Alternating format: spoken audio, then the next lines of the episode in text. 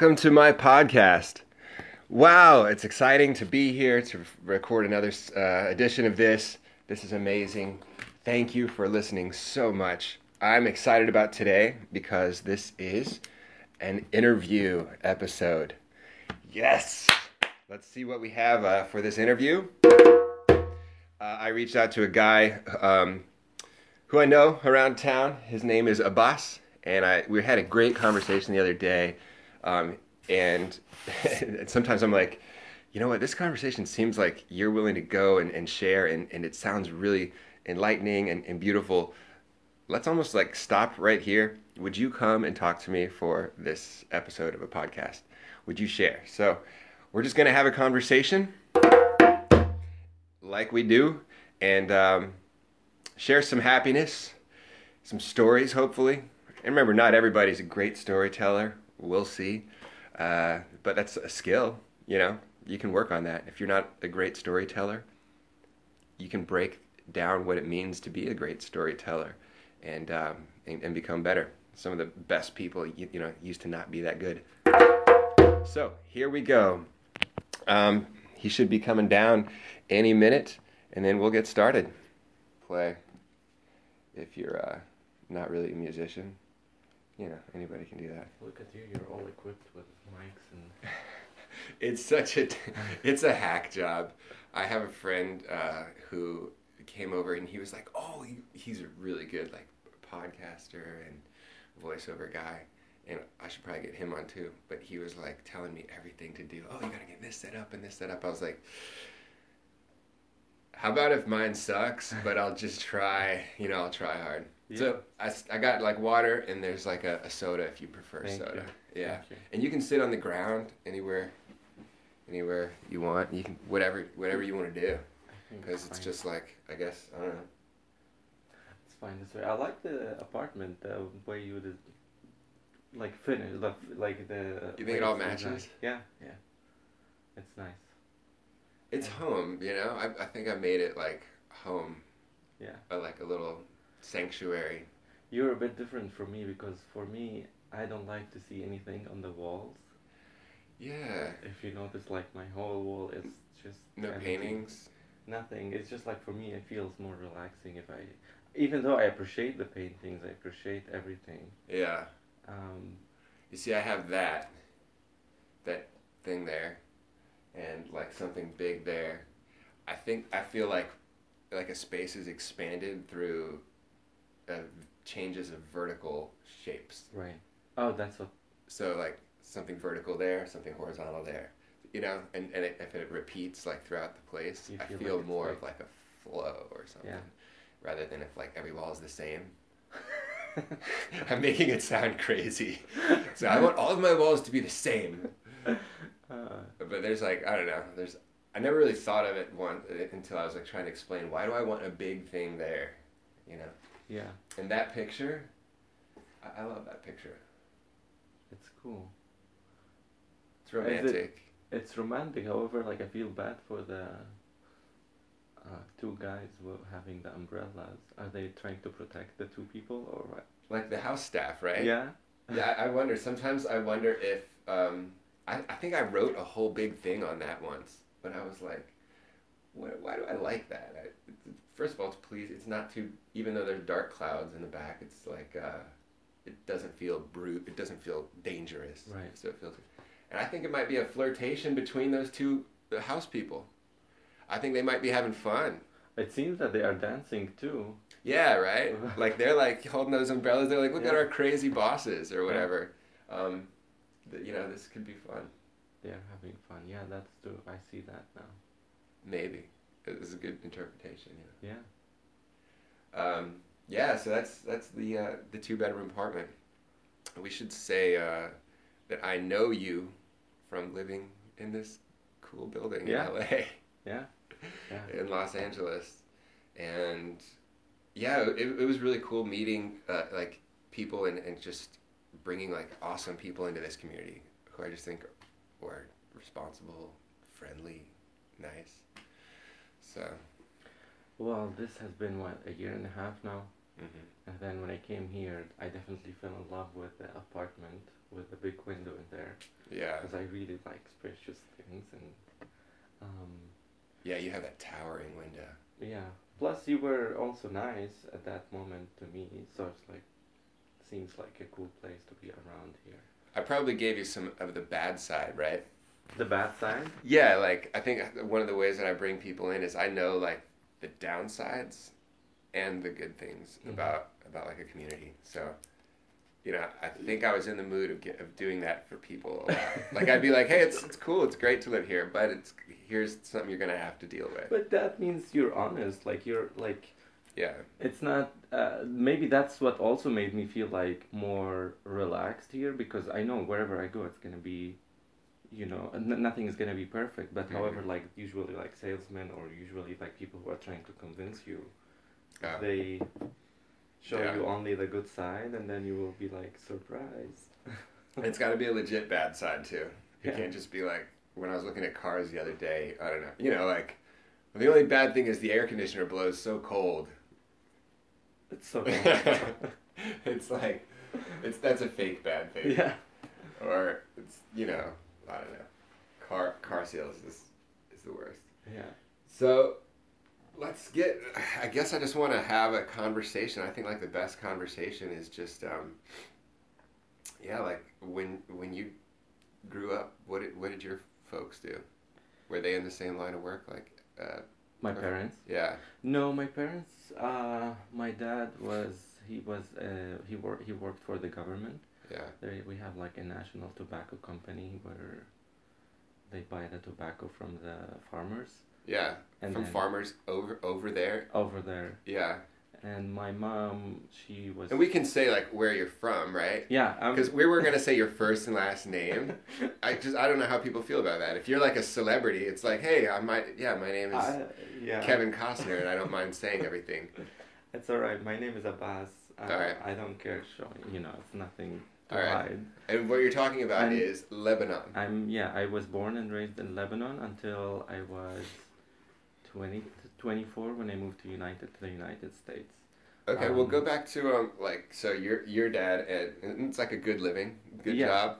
Yeah, He, he just happened to be in like agriculture. yeah he was um, you know he wasn't a farmer but he was the one who uh, who mainly like interacts with the farmer by the stuff by the Yeah. tobacco from them and then we had a good we, we had a good life except for Did he sell it to cigarette companies? so no he was working for yeah so the company would sell it to philip morris to british american tobacco so they can make you know money, Interesting. you know, the different We always think of it as tobacco's coming from Tobacco Row in, in, the, in North Carolina, Virginia, yeah South Carolina, but it comes from everywhere Lebanon. Well, Lebanon, there's a big, yeah, there's a big farming uh, in terms of tobacco. Yeah. Yeah. I mean, how big is Lebanon? Lebanon, it's the so I know that it's the same size as a state that I don't know how to pronounce. It's called There's a state you don't know how to pronounce? No. That's awesome. Connecticut. Yeah, Connecticut. Did I say it right? There's a C that you don't say. yeah, Connecticut. right, right. So it's the same same size. We are three point five million people. hmm Um, fun fact: there's more people outside Lebanon, Lebanese people outside Lebanon than in Lebanon itself. Uh huh. Wow, I wonder when that became the, the case. And there's more Lebanese in Brazil than in Lebanon. No way. That just like it makes you kind of reconsider what it is to be of a, you know, a place. It's like what?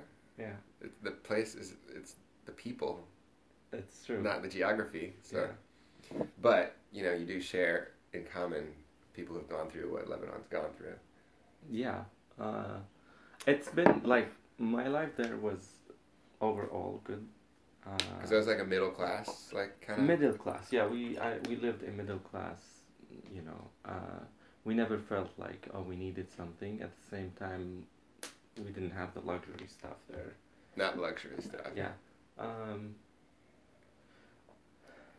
how, what what else? Um, Yeah, like I- um, were, was was it like a, a big family or, or what? uh, it we were uh, three kids Oh, okay, in the family. nice. That's perfect. I love yeah. that.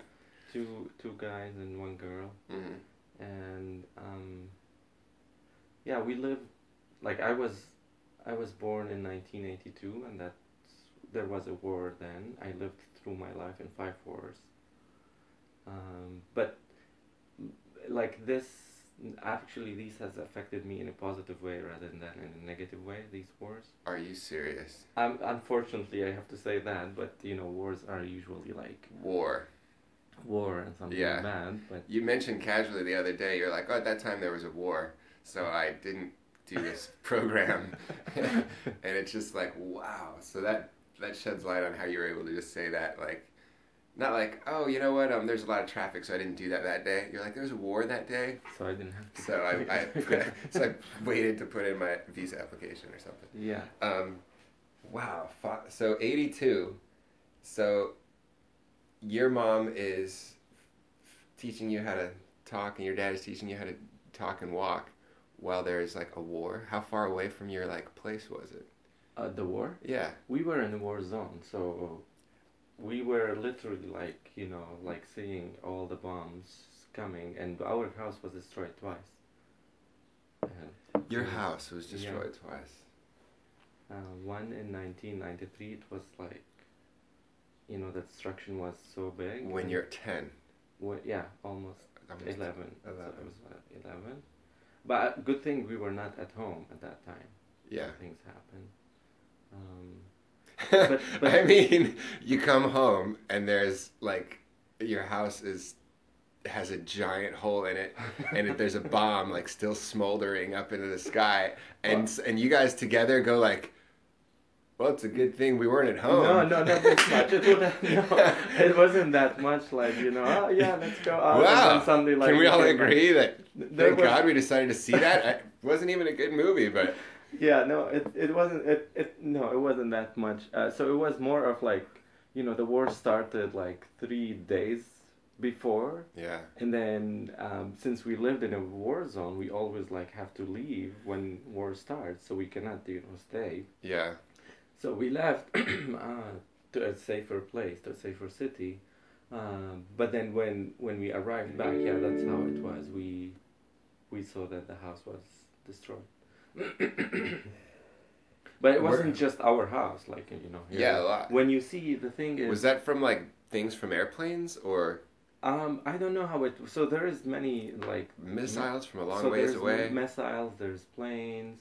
yeah. Um, I think it was um, like two missiles. Okay. that, uh, uh, but it was you know when you see all of the houses around you and you when you see people dying you will stop thinking about like these materialistic things and you'll be like well this is could be replaced this could be rebuilt. And fortunately we were able to rebuild and uh, and we keep going. That's how it is. Yeah, you rebuild and you keep going. But I, I know one guy named Dan from he's from just down the road, and he's Lebanese, and he talked about war. He was really he really seems traumatized a, a little more Yeah. by it, but he said the same thing. Like, yeah, that on the way to school there like there would be a bomb, yeah you know, and. It, what made me think is a k- kind of a cool lesson to take away from that is when these things are going on, and I wouldn't, I don't even want to talk about like who who on earth is fighting right no because that's a different podcast. That's a different like state of mind that cares about that. I think that we can say that. Doesn't it seem like in every war, there are people who are like, they just want to live.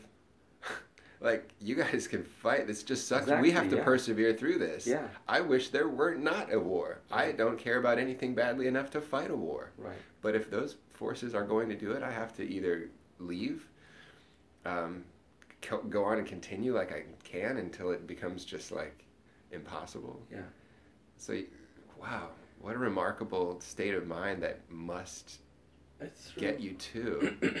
so different. and and that's why like i you know yes the concept is war nobody likes it you know except the the people who are benefiting from it Yeah, okay. and there's people who benefit There are from wars professional people whose Uh, job, right? Yeah, Is comes from there being wars. yeah, exactly. And then uh, you know who who who gets killed are those people who are lo- you know losing, and that's why I didn't want to be there anymore. Like I want to be more in a more relaxed, more safe. Place, Yeah. and that's why I came to the United States. And that's why there are places like Brazil or outside Yeah. of, of Lebanon that are like, man, that's a sign of a pretty cool culture. So Yeah. if there was no war there, uh, would it be pretty pretty cool? I mean, Lebanon, it, would it be pretty? now- Would, are people nice? I mean, do Uh, people yeah. enjoy life? So definitely, war affects people negatively, like in terms of their behavior, their personalities.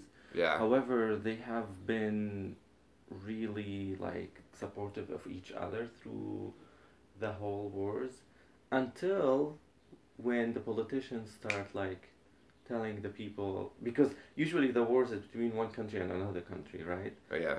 and when when it's this way the people are nice to each other like war has not been affecting them because they want to help each other until the politicians start interfering and making the split between the people uh, the lebanese people and that's when they start like oh you know because lebanon is christian and muslims they will be like well the, the christians are trying to rule. Let's tr- you know not let this happen. Or the muslims will be like the muslims Oh, are trying to rule. So they start like you know uh, using the divide and conquer They use they use that to for political purposes only. right. And that's when people starts hating each other because they are like you know afraid of the other now. And that's what's Yeah. unfortunately happening these days in the united states uh, with the You can political tell. parties. Yes. Yeah. So hopefully things will So that kind of seems familiar to you from from uh, how they do it with the two. They really make it seem like there are two. They always make it seem like there are two. yeah There's no a person that can embody values of everything. hmm You have to be one or the other, yeah and it's that's just not true. Yeah. Like we were saying um, yesterday that there's, and I it does seem like that there's a re, almost like a revolution of people who are expanding to kind of make their new. It's not a religion, but it's a movement. the be, yeah like a movement. The the best values of any religion that they've you know get rid of the other ones. Exactly. It's almost like an evolution of the religion that you maybe came up with that i came up with. Yeah. Um, and saying like you know i can take the best of that right.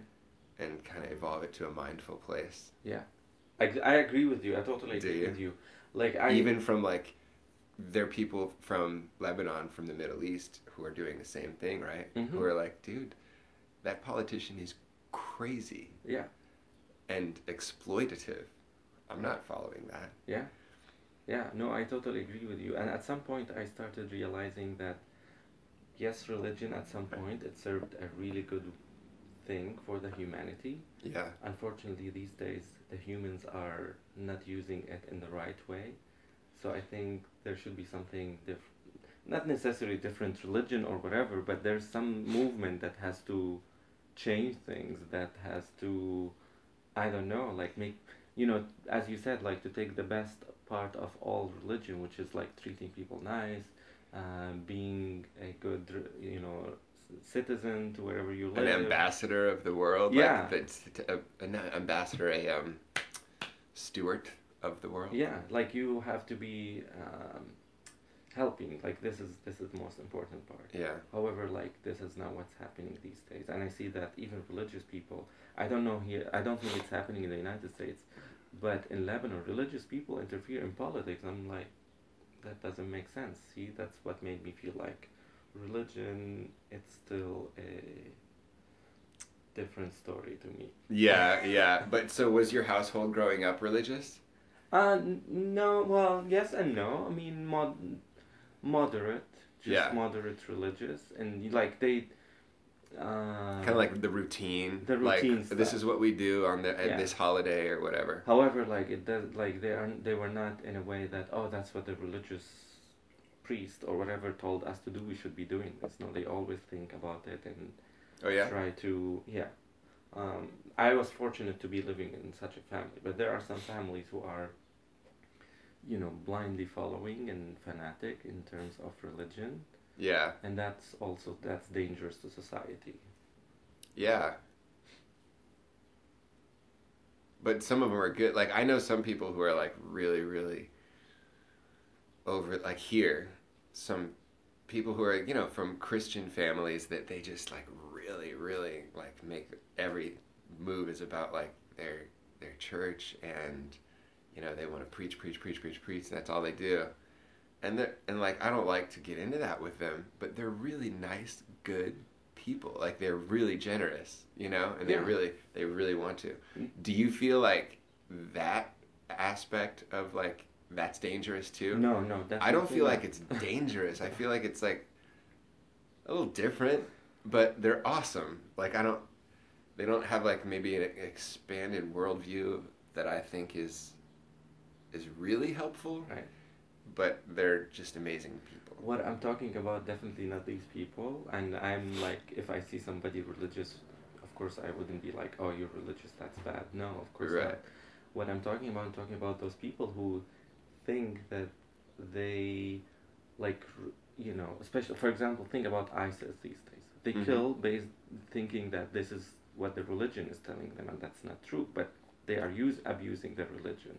Okay. Uh, think about like there are also extreme Orthodox that if at some point they were killing like if you look back in like in Europe like the the Christian Orthodox or how they were fighting back in the days they were fighting because of religion not because of yes. you know. Yeah. so this is what I'm afraid of I'm definitely not afraid of people who are you know helping each other who are like you know in a community how you know Yeah. no that's definitely that's very important to say and that's why religion is like if you want to think of the good part of the religion is this part it's Mhm. keeping people you know together and- support and yeah the best parts and i think maybe that's the cool thing and the exciting thing about like the mindfulness revolution is because the people who are of that awareness like if you how whenever you were introduced to it um and how i've just been pouring myself into it more and more in the last few months that seems exciting to me because those people when sharing that perspective we can embrace the people who are also who are like religiously dogmatic like you said like the dangerous Yeah, ones or yeah. the ones who are even if they're not dangerous they do bring that conflict because they care so much that they're right and that others are wrong like we can embrace them and say you don't we're not going to say that you're wrong we're going to say that you do a lot of good things We're- and and from this other side I like this like way of thinking. you know what I yeah. mean? Like that's what I'm excited about. That's why I want to do this podcast is because and that's why I want to share like and find I don't have ideas, but I want to find those ideas that do kind of bring people together because that's what's going to be like make us be able to tackle really important issues again. Um because right now we spend so much time like people spend a lot of time complaining about Yeah. the other people. And if we can take some of that time and rise above that and, and encourage other people to be like, I used to just think it was through education. Oh, we need to just pump more money into schools and make people smarter. But I think it comes, it has to be a movement where just more people share that energy with other people. it's action again going back to that. Action. if you just want to you know nag without you know Yeah, yeah, yeah. acting without you know pushing something that Yeah. you know, you're bringing negative negativity to the whole society however if by work by the way you know some some actionable things when you do some action that's when things change That's when things change. And yeah, not just complaining. Don't tell tell somebody how bad the other side is. Yeah, yeah Don't. But there's so much of that that's going on. And I think that we need it both here and in, you know, Lebanon and, you know, every country of the Middle East, you know, God knows they need it. Um, so if you, you know, the more you can share stuff like this, the better. Like, look, we're not all like that. We, there are beautiful things about Mhm. you, what your parents believed, but you can transform that. You can elevate that right you know, and get, suck them out of that, whatever. right you have to be always dynamic like you cannot just be stuck in your in the way Yeah. was happening before. Things have changed now, and I'm not saying that you know people should stop being religious or should stop you know being uh, uh, thinking about the way maybe they perceive God or whatever. No, they shouldn't. But they should at the same time like evolve with what's happening these days. And the technology evolve with people, you know, Mhm. thinking. Mm-hmm. Um, There's something that technology has like. I have this saying, this kind of theory, or I don't know, way to understand why it, there's so much tension in the news. Like, first of all, I feel great because I don't pay attention to politics anymore at all. Like you said, the war, like I'm stepping over the bombs. I wish they weren't there, and I'm trying to find ways to like find other people that aren't gonna throw like drop bombs. But I'm just stepping over them. I'm not checking Google News anymore. I used to be a junkie. yeah, You know, I used to be like, "Whoa, what? This is what's going on." I really did. yeah, You know, and I think I've been on both left and right side of it at some point in my life. Um, but I, so I don't do that anymore. And I think what I was gonna say is that the internet and especially like the internet was one thing, but now it's like handheld internet, twenty four hour internet. yeah, And it at first seemed like and like entrepreneurs, it is a sharing of ideas that makes us supposed to come together more enlightened yeah. as a, a world, right? Right, right. but it, it feels like we didn't we don't come together with differences we just it makes it easier to find people who already agree with us you know so we just surround our, ourselves we just reinforce ourselves and i think that there's a lot of people that are just constantly reinforcing and building up momentum for what they freaking believe so so devoutly and it becomes Yeah. like a kind of a fanatical thing Yeah, so fanaticism gets stronger. Whereas for a while, I think we were excited that the internet was going to bring us all together. yeah. Unfortunately, like, you know, it's okay. There's something you mentioned earlier which I might disagree with you on. Oh, not nice. listening listening to the news. Now, definitely, like the news, the way it's coming to us Mm-hmm. in its shape, it's definitely affecting us in a negative way, and it's affecting the society to go more towards, you know, hatred and you know separating each other. Yeah, However, the sensationalization. Of, Yeah. Okay. However, at the same time, you know, y like there's things going on in the world, and if we put, you know, if we put our, Blinder. uh, yeah, if we, you know, Close our eyes. if we close our eyes, you know, bad things might keep happening. However, This is a really interesting thing. I'm so glad you're talking about this. this is no, because this is a cool dichotomy that I, actually goes on in my head. right. When are you a good citizen? What's your job? Is your job to be aware of things? To be aware. However, you it's your job is also to be able to filter the news, to be able to filter the bullshit in the news. yes. Like, how can you detect bullshit in the news? Because whatever is presented to us, there's is there any kind of agenda behind it? Is it because Mhm. uh, you know they I don't know what you know what kind of agendas they have when they like with these political parties. And I'm talking all over the world. It's not just in the United States. Mhm. Um, I don't know, like, one time I read this definition about political science. It's the the art of lying. So you have to detect how they are lying to us. How Mhm. you know. Uh, Yeah, and I think that I was just thinking about this the other day. You know, I got something in the mail to for when to vote on the next thing, like Mhm. in LA. Um, this is the date of the election, and honestly, my personal trauma just made me not care. You know, this was the thing. You know, I just like I don't. Some somebody else who's got they've got like a billion dollar development plan for like the metro rail system. you know, like there's a lot of like forces in that that are gonna make that happen. I'm just gonna sit this one out. You know, I, I don't care. I'm not gonna go to that. That's totally fine, but Is, but I also have this like endearing feeling that like you you must be like involved and and understand things and research. Oh, so would this be a good thing? And you know, and I've Yeah. done that too. I just maybe it's a time in my life.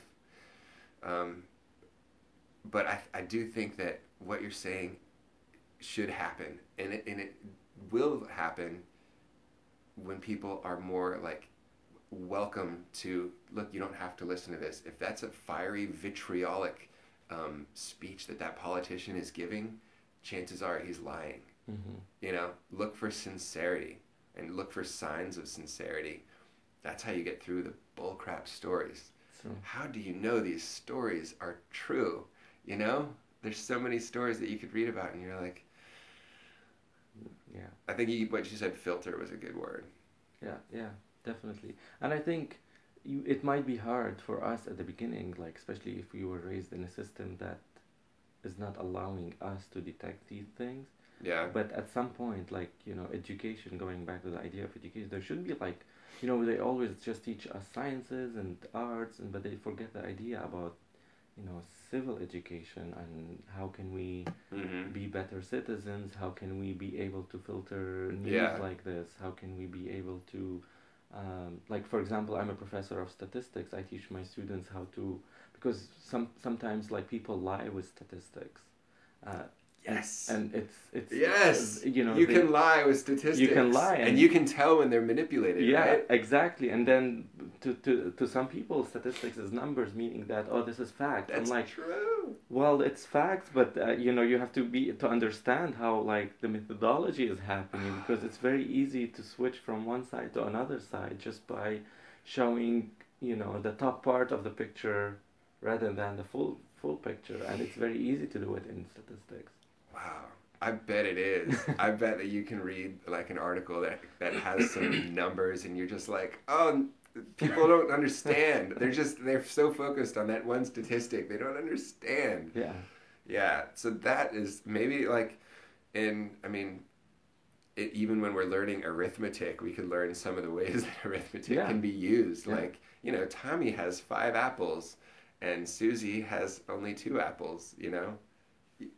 Like Tommy has the propensity naturally from some part of his nature that he wants to get the other apple from Susie. Susie. so so now that we know that, what's a good agreement they can come to? Because we know that they both want as many apples as they can get. yeah You know, so we're we got to be teaching kids like how to how to apply this as good people. yeah As we're teaching them, just two plus two is four. It's true. It's it's true. It's true. It's true. And, and and like right now we have a place for that, and it's like that's your religion. Yeah. Yeah. You know, religion will teach you that. Yeah. You have also to be again critical about religion. In my opinion. I don't know. I still have this in my mind that Yeah. there's some like if you dig deep inside in every religion there are certain you know scriptures that you know might be interpreted in a bad way so there this has to be cleared up you know Yeah. uh, I think so too. You can interpret anything in a in a positive way. So if anybody's interpreting it in a negative way, then they don't get it. Maybe they don't get what's there. mhm. You know, yeah they don't get it.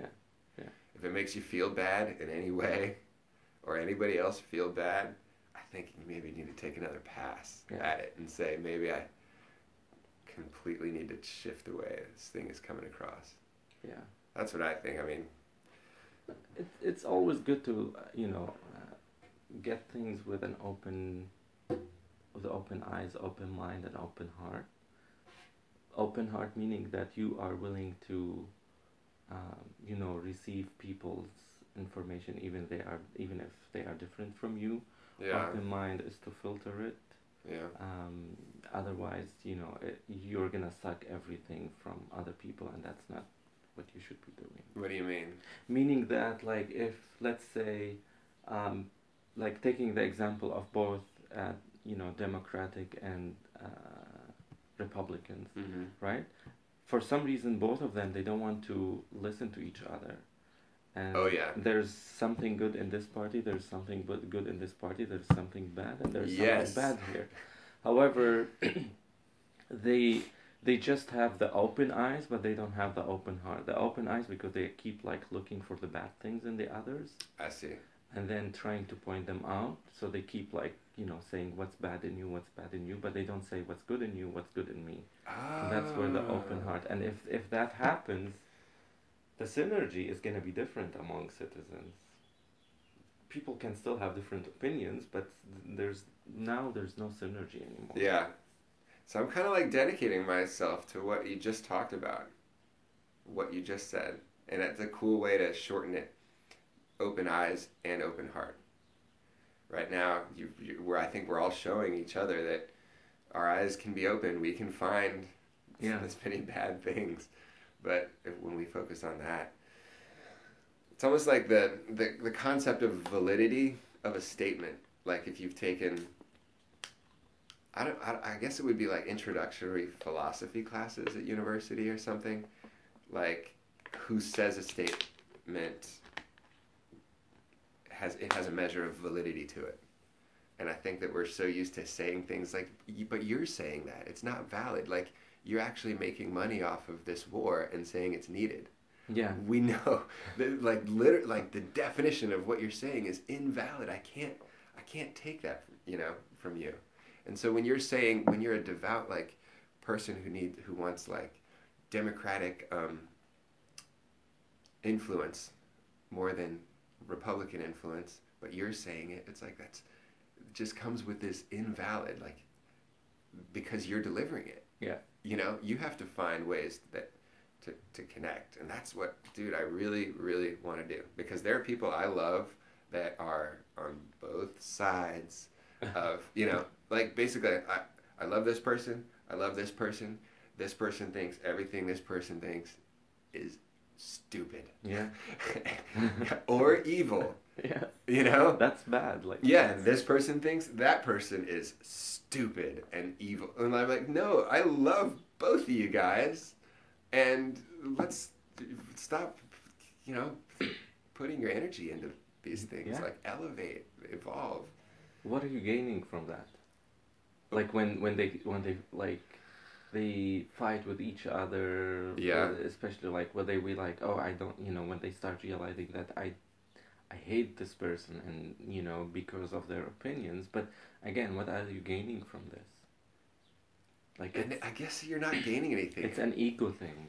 it becomes an ego thing, and it really becomes a pastime. Like, I like football. Mm-hmm. It just becomes like you, you want to get, ooh, I, that enforces something. I think it's almost like an addiction. Yeah, yeah, And- I guess so. and yeah. maybe just through a little more more people who aren't buying that crap and who are publicly saying and maybe not just not being afraid to say look i love you i had a really big conversation with my dad i wish i had that on podcast when he visited me a few weeks ago and he's a really really right wing guy i mean everything ends up being a political statement about how bad the political left is and you know Yeah. and then I know other people that are just the opposite. Well, because of the political right, you know, wants to do this. And um, I told him it really seems like he's not joyful. It seems like he cares a lot and he thinks about these things a lot in a way to just like be angry. And he's probably not going to save anything. Yeah, He's probably not going to save the world. yeah, You know? yeah, yeah, yeah. especially if it makes you feel bad and not enjoy your own life. yeah. You know, so and I, I don't think I had told him that in a But while. at the same time, he's a very wonderful. At the same sure time, he's he's a wonderful human he's a human being, being. and, you yeah, know, and I um, hate to see him burdened Yeah. by crap that he just thinks so much. God, this world Yeah. has problems. You know, it's like yeah, it does, but it's not your job to tell everybody how bad anybody is.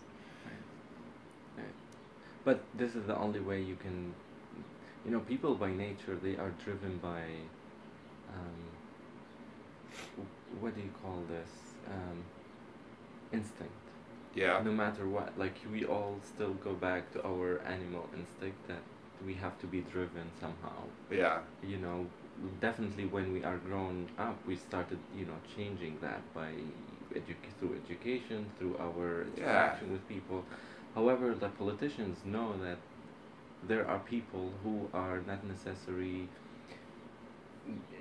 I'm not saying education in terms of schools education. I'm saying education in terms of like the the system, in terms of you know uh, what's hidden um, behind the layers of the system mm-hmm, mm-hmm. and that's why they are able to play with people's mind and manipulate them to move to this side or to that side yeah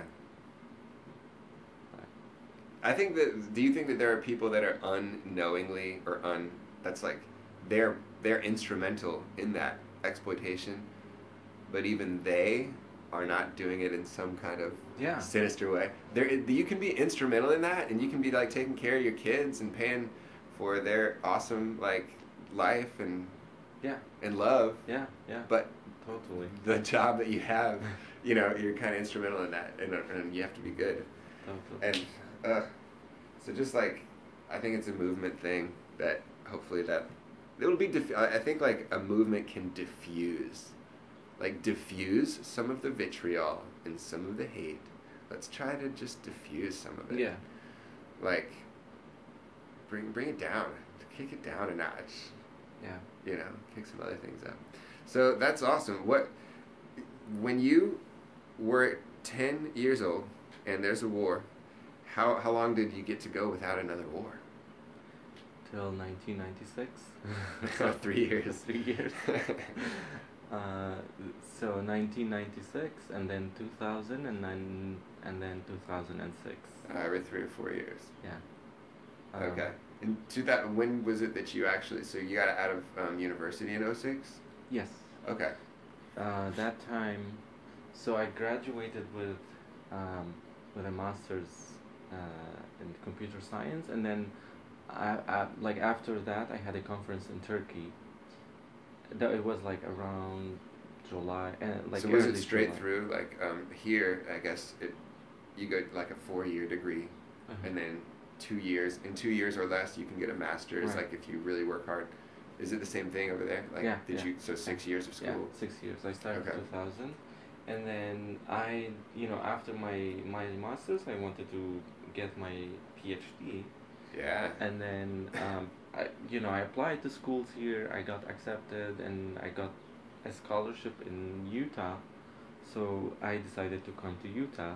However, in July, What a beautiful place. it is a beautiful place, and whenever I tell people here in LA that I, I, the, you know, when I first moved, I moved to Utah, they, you know, sometimes they roll their eyes. What were you doing? yeah.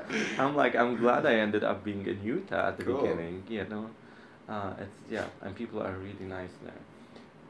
So in, I remember the date, July twelfth is when the the war started. Uh-huh. And then on July 17th, which is five days after, that's when was my appointment for the embassy. And I was supposed to be here in, in the States in August. So it's like a few days, Right, like yeah. a few weeks uh, in between. So when the war started, like it, it happened with no, in- like without, you know, just suddenly it started, like, and people started Jeez, that's mind-boggling. and then I was not in the same city where my parents were, so I was visiting a friend in Beirut, and um, so there. And then the first thing what happens when war starts, they bomb all highways so that the cities are disconnected from each other. oh right. Oh my gosh. So this I means- can't imagine if they did that here. That would. Oh, Yeah, so what chaos. It will, yeah, it is chaos. And then, um, fortunately, at that time, I had my passport in my laptop, like with my laptop in my bag. But then I wasn't able to, to fly because the airport was also bombed. This is another thing that Okay. you know is done. The first thing. Um, So wait, I- did you? This was like you couldn't get, you couldn't go to the embassy. uh, so I definitely couldn't go to the you, embassy. you couldn't even go to the airport, even if you could Yeah. get the correct paperwork or whatever Right. signed off. Even if the airport was there, if I don't have a visa, I can't come here. Yeah, so, So I needed definitely visa. trapped. You're just like, And the embassy was closed because they were taking care of the U.S. citizens so that they can evacuate. oh, them, they take part in like an evacuation. Yeah, that was really nice of you know. That's what I like about the United States, how much they respect their citizens. Like from war, they go and bring them back. Yeah, we set up like this office to Yeah. help people who are over there. Yeah, and so I was like, well, you know, um, that's my luck. But however, I know that things will change. I don't know how, but at the same time, I wasn't very like, uh, you know, I was, I knew that it it's gonna it's gonna work. But at the same time, like I was like, if it doesn't work, that's also gonna be fine. For me, this is my thinking in life. What which which whatever path I take, Yeah. it's a right path It doesn't matter to me. Oh, I love that. oh, whatever path I take, it's the right path. Because if I didn't end up coming to the States, I know that I'll be probably somewhere else. Maybe Mhm. I'll be, I don't know. Like, I know that, you know, Yeah. with hard work, I can do something, whatever I am at. Right? yeah. So, at, at that point, I, you know, I was like, okay, I'm just living a day per day until the war ends. However, that war was not ending. It, You were like kind of open, just okay. I can't Yeah. control this. exactly. I'm kind of open to the next thing. Right. Keeping myself, you know, comfortable, alive, for a while. right. Something will come along. Right. At the same time, I kept thinking what I can do, what I should be doing in order to move on instead of Yes. just, you know, staying in the Yeah, yeah. So I just, I didn't just be like, oh, weren't just I- completely things- idle. Yeah, I didn't think like, oh, I know things are gonna happen in a nice way, you Yeah. know, but here I'm sitting on on the. I chair. never no. want. Yeah, I never want to imply that that's a good thing to just sit and be like something will happen. I mean, when I when I say sit and think, like I mean, I'm talking about like 20 minutes. Yeah. Not like Yeah, weeks. exactly. Like I'm exactly. not doing anything for a few weeks. You know. Yeah. So working, thinking, and, and kind of problem solving. Okay, now I'm solving a different problem. I'm solving a different problem. So I, you know, I started, you know, investigating what I could, and then I realized that my my brother lives in Dubai. If I were able to go to Oh. Dubai, and then I can get a visa from there and come to the states. Uh huh. However, there's a problem, which is the uh, airport is is closed. That's right. Okay. and then uh, without even telling my brother after like um, you know two days after he called me he's like abbas i'm sending you a taxi from syria syria is like you know we have a huge border with syria Yeah. Okay. and syria at that time it was still a stable country he's like i'm sending a taxi i called a taxi driver from syria to come and pick you up from beirut and then come to syria to damascus and How far is there- that? So usually between Beirut and Damascus, Yeah. the, by by car it's two hours. Oh, okay. However, because of all of the highways are Being all messed up. so you have to take like mountain roads and stuff like this. So it took nine hours to go from Dama- Beirut to Damascus. That would be like you want to get to San Diego, so you have to kind of like go up around like the Grand Canyon. yeah, from yeah. here. going around, yeah, Yeah. yeah. And at the same time, you you have to you're you're scared because, you know, if if a plane sees a car moving around, then they can just bomb it because they don't they might think that these are you know fighters or something. Oh God! But I was Oh like, my gosh! but I was like, I don't care, you know. Either way, if I'm gonna die, I'm gonna die. Here. You are so peaceful sounding to have ever in your whole life been in a car on a busted up mountain road, w- wondering if an airplane is going Yeah. to see your car moving But you have to take and risk. attack it. Yeah, that's have a to take risk. You have to take. So was this? That's just such a story to me, man. Wow. Yeah. Was did you do any of it at night without lights on? I don't Like, remember. did it uh, get that yeah. intense? Honestly, I don't remember when. I know. I actually know it was during the day. Now I I remember Okay. when I left my friend's apartment. It was during the day, Uh huh. And um, but then I don't exact. I vaguely remember the the road because all I'm thinking is like, how can we reach The to, destination. to to the destination? Yeah. Um, So that's um. Uh, why my phone keeps on. So you're going from Damascus to to Beirut, Beirut to Damascus. to Beirut to Damascus. Yeah. So you're out by the coast in Beirut, Yeah. and you're going into Damascus, Syria, where everything was a little more chill at that time. Yeah. And they were nice at that time. And they had an was- airport there that you could fly to Dubai. Yeah. Well, uh, uh, yes, they do. They did. However, there was um, no flights on that day, so Okay. the taxi driver kept driving to Jordan Yeah. to the airport there, uh, so that we can like because we didn't have I didn't have enough time to go and, and then remember that. That if you want to get an appointment from the embassy, it's not like oh, it's yeah, come now. I encourage anybody who's listening to this, by the way, Mm-hmm. sorry, to like get out their phone and just put in where these places are, because we know the United States geography really well, but it helps if you ha- are looking at it. Yeah. Yeah. So now the taxi guy he keeps going to Jordan, where the air there's more flights. To Amman, yeah, in Jordan. There's more flights. and then I again I needed to do this. Otherwise, I would have stayed and waited in Syria. But the thing is, in order to to make an appointment at an embassy, American embassy, you need to do it like a month in advance. Uh, It's not like you know on Oh. the spot. So you, you Yeah, know, walk-ins. every every day you walk-ins lose. accepted. Yeah, every day you lose is is not uh, uh, beneficial for you. So Yeah. I, that's why I had to go there. And then I flew. I arrived to Dubai. On the spot, I called the embassy. It was a consulate in Dubai. I called them and I said, "Well, I had an appointment in Lebanon, but then, you know, I was able to come to Dubai, but my school will start in like two weeks, so it would Mhm. be nice, you know, if you guys can give me an appointment and come." And that lady, she was so nice. And this was in the embassy staff worker you were talking to. yeah, Okay. she was so nice. She was like, "Yeah, yeah, yeah. yeah, Do you want to come today?"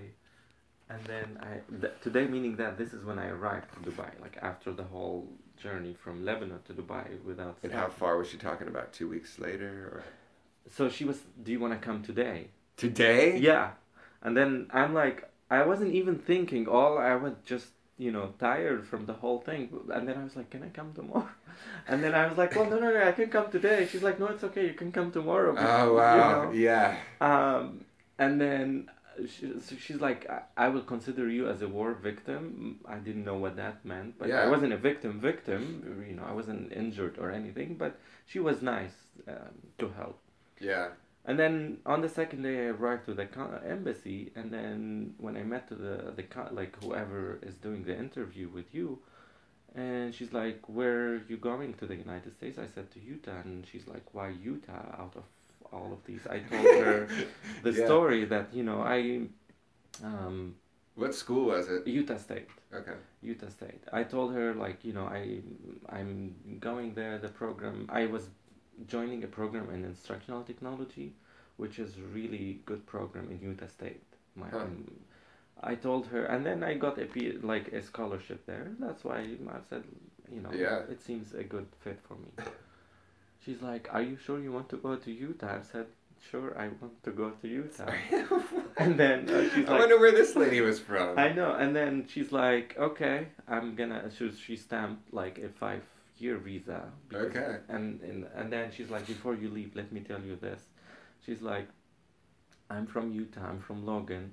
I went to Utah State, and that's why I kept asking you, are you sure?" Oh my god. and then at that moment, I realized that things are, you know, getting better from for me because I'm yeah. like, look out of you know all of these Americans in the United States. I ended up meeting with this particular person to do an interview with me, and she was from Utah. She went to the same school I'm going to. Synchronicity. yeah, That's like one of those cool, cool things. If you are, if you're open, to, open to, to seeing them, yeah. And if you're on like this the right path and you're uh, excited about your path, yeah, I think that you get start to notice those things. exactly. That's Those are like little gifts from the universe. that's very true, very true. And things started going smooth after this. Um, the people in Utah, they were really nice. They were Yeah. calling. What a path to get there, though. So you fly into that Salt Lake City airport. Yeah, so I um I I flew to I think Cincinnati. It was the first. So you land in Cincinnati and then From you, Jordan uh, to. s- from Dubai. It was Oh, Dubai, right, right. Yeah. That got you to Dubai. So from Dubai From Dubai to Cincinnati. Yeah, and then from Cincinnati to Salt Lake City. Uh huh. Now it's funny because when I arrived, I wasn't able to do much research in terms of, you know, the geography of Utah or how you know the different I know. What- you had a lot on your plate, dude. So I was thinking, you know, based on the movies, I, I, you know, whatever is stuck in my mind is is New York. So I was expecting, you know, tall buildings and everything. When No the way. plane landed, No way. and then I, and I, like on the highway, I see like cows, not on the highway, like on the Yeah, side yeah. of the highway, and I'm like, so "Mm, much open sure." space. yes. Um, but it turned out it was like, you know, five years I spent in Utah. It was like Oh, really? My wonderful like time I spent in my life was in Utah. It made me like a very uh, happy, positive, uh, relaxed, and peaceful person. Yeah. People there are so so nice.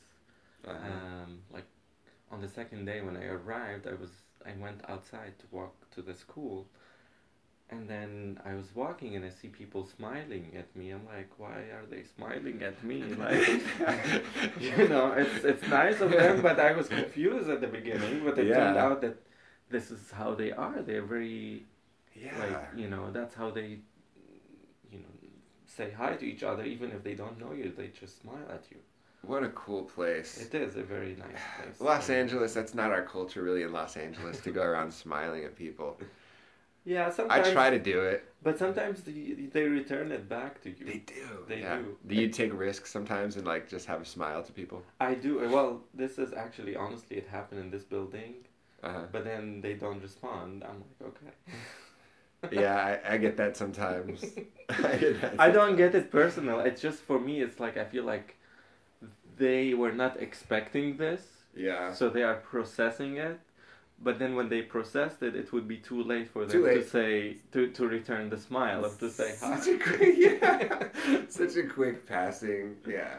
Um, That's funny. I try to take a I try to take a risk and say, hey, you know, we don't have to chat, but I'll say hi. Yeah, however, there are some some nice also people who are who initiate the hi here in this Yeah. building. Everybody here is really nice now. Really nice. Yeah. So, but they just don't know it. Yeah. But I know every single person here. It's gonna be crazy. Like, you know, leaving this place. Like everybody's like a, a little bit of a friend to me. You know, yeah, there's only a few that I, I rarely, rarely see. yeah. How many uh, residents are there? How many residents? There's 40 apartments, and each one of them has. So you probably have. Each one of them has two, just minus a couple. So there's probably like 70 people here. You know, because most most have two. Like you, Ryan, this nurse down in 113. She's only, I think, by herself. There's a few people by themselves. Yeah. Yeah. And then we have Jack. Oh yeah, your your son. I was like, Yeah.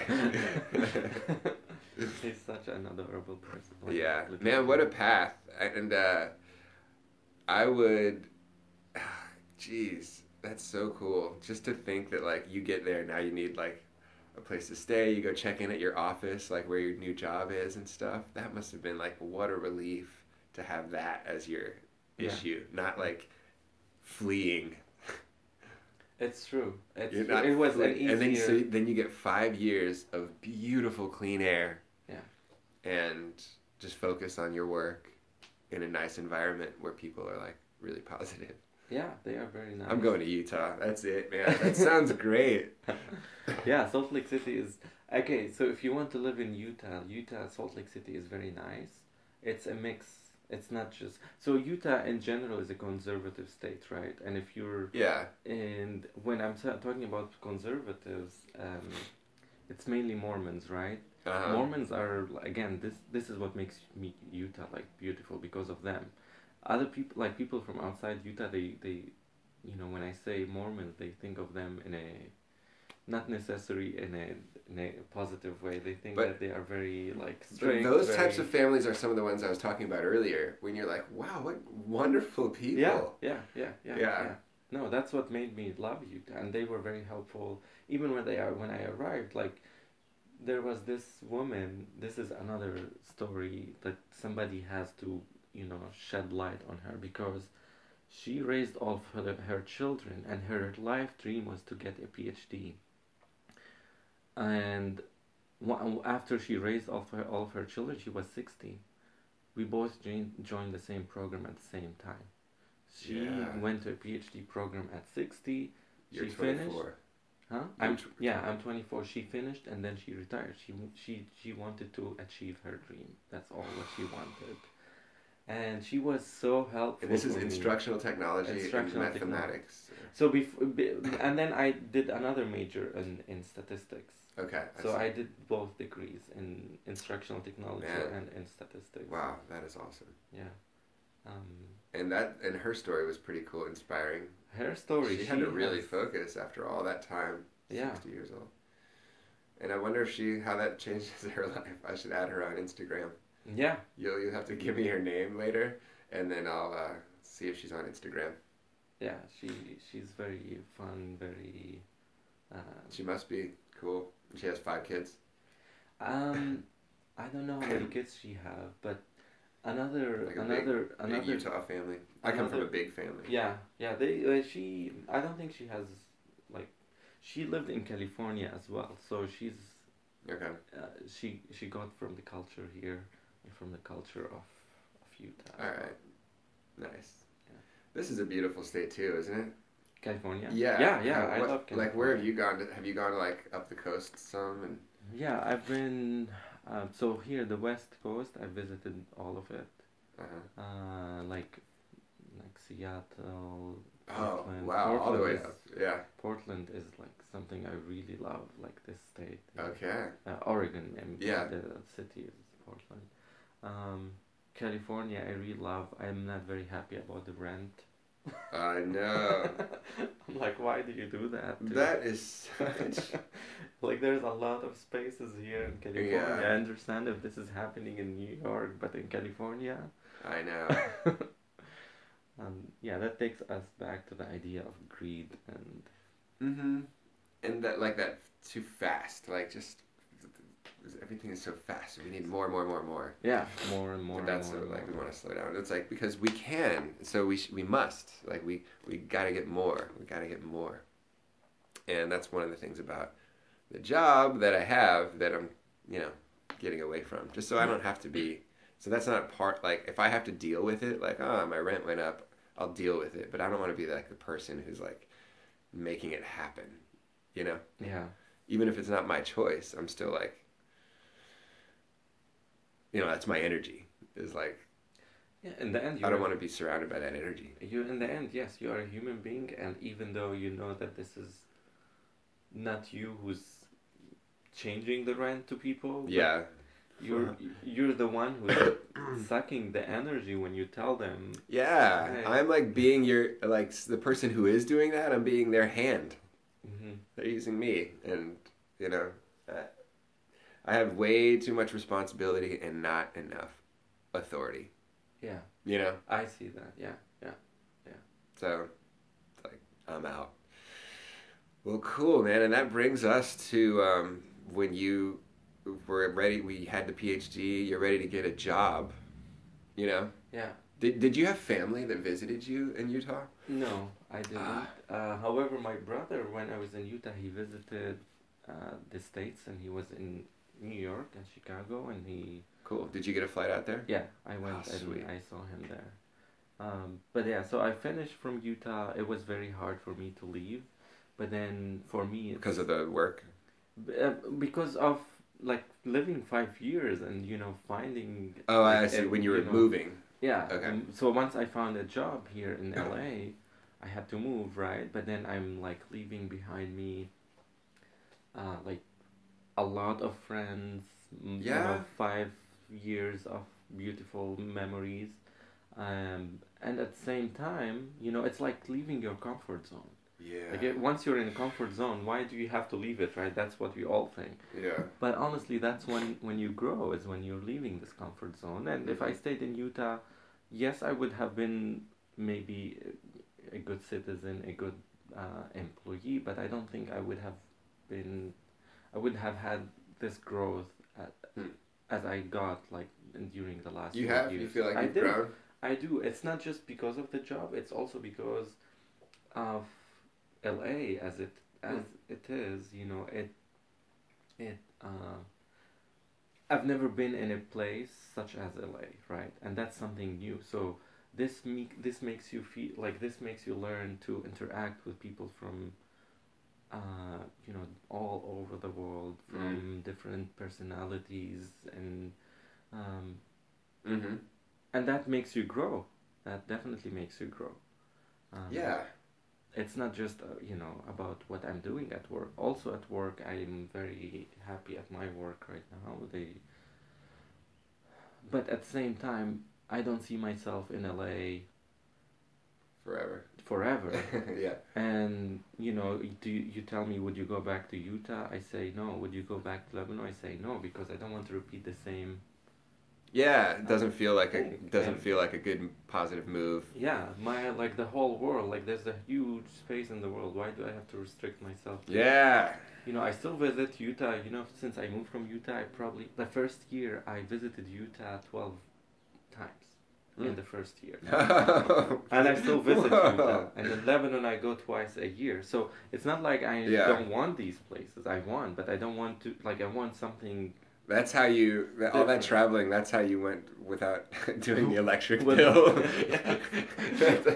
Hey, they shut off my electric bill because I haven't paid it in like thirteen months. But I didn't know that. I haven't. Yeah. I thought like it was. Uh, like everything is automated. You're just like, yeah, that's funny. Yeah. Wow. And what did your what did your folks? Because your mom came here not too long ago, right? Um, Or who came? Your sister? so I had friends visiting. Oh, those were friends. So usually friends visit when I tell you like I have friends. Is it okay? yeah, you, you, So yeah, I have like um, like friends from Utah. They like to visit. They, I have friends from Sweden. They like to visit, even from Lebanon. And but uh, family, unfortunately, for them they'll be like, well, just you come. It's easier if one person comes rather than the whole family. yeah, yeah, yeah. Um, but yeah. That's cool. You're right. The world is a big place, and you can tell that you have that mentality from, yeah, I'm going to another country right now to to get to their airport. I have friends from Sweden coming, friends Yeah. from Utah coming. Yeah. Where, from from where else? I Sweden, from so- Lebanon. You like you know and see this is the beauty of the united states Mhm. if you live here and if you're open enough you will be able to have friends from all over the world Oh, because it's a melting spot Yeah. like even in utah i was able to meet a lot of people like from europe from um, asia from uh, africa from south america yeah. this is Utah, and Utah is considered to be like very. Uh, nobody wants thinks of Utah when they come to the states. Everyone wants to go to either California or to New York. New York. hmm Uh, but even there, I was able to meet people. So how about LA here? You know, like, it's a Mhm. melting spot. Yeah. It's not just we're not just a two city country.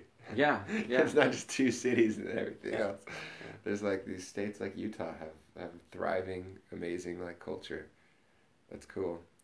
Um, all right, so I'm I'm really glad that you did this. I, I want to talk about like briefly yesterday. You said that statistics is like applied in strangely enough in like the the Hollywood movie cranking out industry, and you had like you know the ways that they tell like when to release a movie.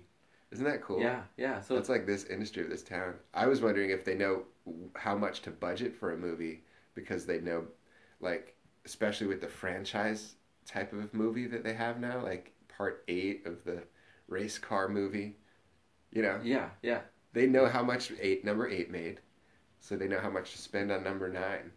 So that's they kind of like they do predictions based on their previous data. Yeah, Um, yeah, statistics. Honestly, like this is the area, uh, the era of big data right now, and there's data coming from all over, yeah. especially with the smartphone, the computers. Like you're continuously data. connect, like companies are continuously collecting data about you, Yeah, and when it, like it could be applied in all industries. It could be applied in enter- entertainment industries. In tech industries, financial sectors, even could it be applied for good and for enlightenment in any way? for good and And enlightenment. um like to like for like you know lawyers have to take pro bono cases or something or yeah and like so- the jewish faith they're like they have certain things of charity like you know different churches have ideas of where you're supposed to give some of your time to something like i I- think that like e- statistics sometimes understanding s- of statistics would make people a little more aware of of how they're being you know kind of manipulated or yeah uh, you know like you know so uh, g- going back i just want to make sure that i understood your point in terms of could it be used in a an enlightenment yeah like an enlightening way like um one way that i i think of would be just when you're reading a news article and then you say hey i happen to be a, a statistician, and I, I happen to think that this might be misleading people Yeah. because re- if you really approach this from my profession, you would you're kind of omitting this certain fact. Right. Boom! You just helped the world a little bit by adding your expertise in that like comment or whatever. But um, Definitely. This so I guess I'm thinking about that, like doing pro bono work to help the world, you know, and something I'm, you know, there's like how many people are educated below a third grade level in the deep south? You know, like that type of thing. Like how how would we get that data? Who's who's got those numbers? You know? Well, the, definitely the census, like when they do Yeah. the census, they have this kind of data, and data has been like it's always been collected about these things. However, this is like more in terms of consuming statistics. So there's two things: either you consume or you produce statistics, Okay. right? I'm producing statistics because I'm a statistician. I'm like playing with the data, many you know, um, manipulating it so that I can find something in, like some insight. How it can be applied? Okay. Yeah. However, like some people, um, well, well, not just some people, all of us, including those who produce it, are also consumers of statistics because it's always coming from, like, statistics is coming from all over these days, from the TV, from Facebook, from uh, like the articles that's being posted on Facebook, from even like when you know when you hear like these politicians, and I, you know, keep saying politicians because mainly they use it and they lie using statistics they say like oh 30% of you know the people do this or do that i'm like Mm-hmm. How do you remember these numbers like you know when you're on stage how do you remember like these exact numbers That's, Yeah, the campaign Yeah, seasons are yeah. insane. They're crazy. and where did you get these numbers from Yeah. that's how you would convince me like but you just saying th- you throwing out a number you're not gonna convince me if unless if you tell me how how the data was collected was it again sometimes like you can you can just like your sample would be someone some people that are uh, you know let's say if we're talking about democrats they might do a sample just from the democratic people and you know view their opinion about a certain issue of course the percentage is going to be high on a Yeah, certain issue I mean, honestly, honestly, and the and same it's just about a bit. And when you see it on the news, it's like a business. It, they're just doing things that are, you know, that people are gonna watch. You know. Yeah, but statistics definitely could be used in industries such as entertainment, like to do predictions if it's it's like let's say if a movie is gonna be a hit or not. Yeah. These days, even like on YouTube, they are trying to see how what makes a, a, a video go viral or not. Okay. They have to collect like based on the videos that went viral. What I'm gonna ask you how to make a podcast viral to- on which Well, ones are the most I won't statistically able- viable or something.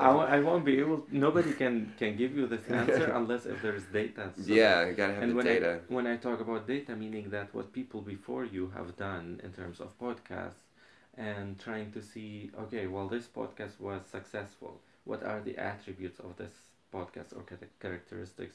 Is it the length? Is it the Ah, um, like the accent of the the person who's talking, or is it is it the um, where like the channel of that? Po- you know, there's yeah. things. I guess I would like to know how many of them are low quality Yeah. at the start. Like some people have a sound booth and like a sound protective material, and they're very they edit it together. Right. Like mine right now is just run and gun, press record, and then I publish it. Which is more, I think, in my opinion, this is more authentic compared to, you know, like trying to. Yeah, and I think maybe that'll happen. Like it'll to sound better and more engaging later. Mm-hmm. But I've always had a real love of just, you know, I, did I tell you I studied journalism in school? No. Yeah. So I have this, and I've always, even like as a, as a sixth, fifth, sixth grader, I remember just like having the newspaper laid out in front of me and just like having, just really digging the, the sense of humor of an of a, a writer, you know, or like like the way that they described something so terrifyingly, or you know, like I, that always uh, I always liked journalism. Yeah. And then when I got, you know, to college and somebody's like, "Hey, read this," you know, Hunter S. Thompson or or this this Jack Kerouac, and that's like really run and gun. Like it's journalism. They're trying to shed light on the world in a way that's not. It's not like you're a good reporter, so you get a job with you know the Post, the Washington Post, or something, and you do and you learn how to be really good for that venue. But it's like journalism in the way that you do it. You know, so Yeah. like in a way, when I hear people do using this platform of podcasting, I'm like, those are journalists, you know, and I, that's the type that seems to make sense for me right now Yeah. because I dig, I dig. Like, yeah, there's no money in it unless people, unless people listen. Like, and there's a precedent for that. I mean, some of my favorite podcasters, they start off not making a dime at all, but they just wanted to do it, and um, and now they're like, hey, we're sponsored by Starbucks today, you know. And maybe that's why, why what makes them successful because they were doing it not for the sake of money. They were doing it more because they really enjoy doing it. They really like doing it, Yeah, and that's like definitely every one of us likes to have the the cash because that in this uh, yeah. in this world that's what we need these days hmm uh, to be able to survive. But however, for them, like that was a second priority compared to Yeah. what they like or what they don't like. In my opinion, I don't know. Yeah, a second priority. And and you can try different priorities, you know, in your life. You can Yeah. prioritize something more Yeah. at, at a certain time. That's that's what I'm doing. Mm. So anything else? Did you- did you have anything funny that happened yesterday or anything? Funny. Yeah. Um, Or did you was it successful? Did you go out and like enjoy your Friday night? so um, Was it Friday night last it night? was Saturday night. Saturday night. Um, no, I went out to my friend's house so that we can go out, but then we ended up smoking and staying. Okay. Yeah. um, but nothing. no, Yeah, That's great. Nothing. I love just a nice relaxing night too. Yeah. Nice relaxing night. Man, so anything else? I mean, I think that was like a really Yeah. Um, cool way to talk to yeah. you and Of course, I get enjoy like a little your story. You did? you. Yeah. Anything else? I guess that's it. All right, we're good. If you can think of a name for my podcast later, tell me. All right. Yeah, I will do. I think I have to flesh it out first and then see see what it ends up being. All right, Well, goodbye. Thank you so much. thank you Yeah. deeply. This was like it's a weird thing to ask somebody, but I, thank you so much.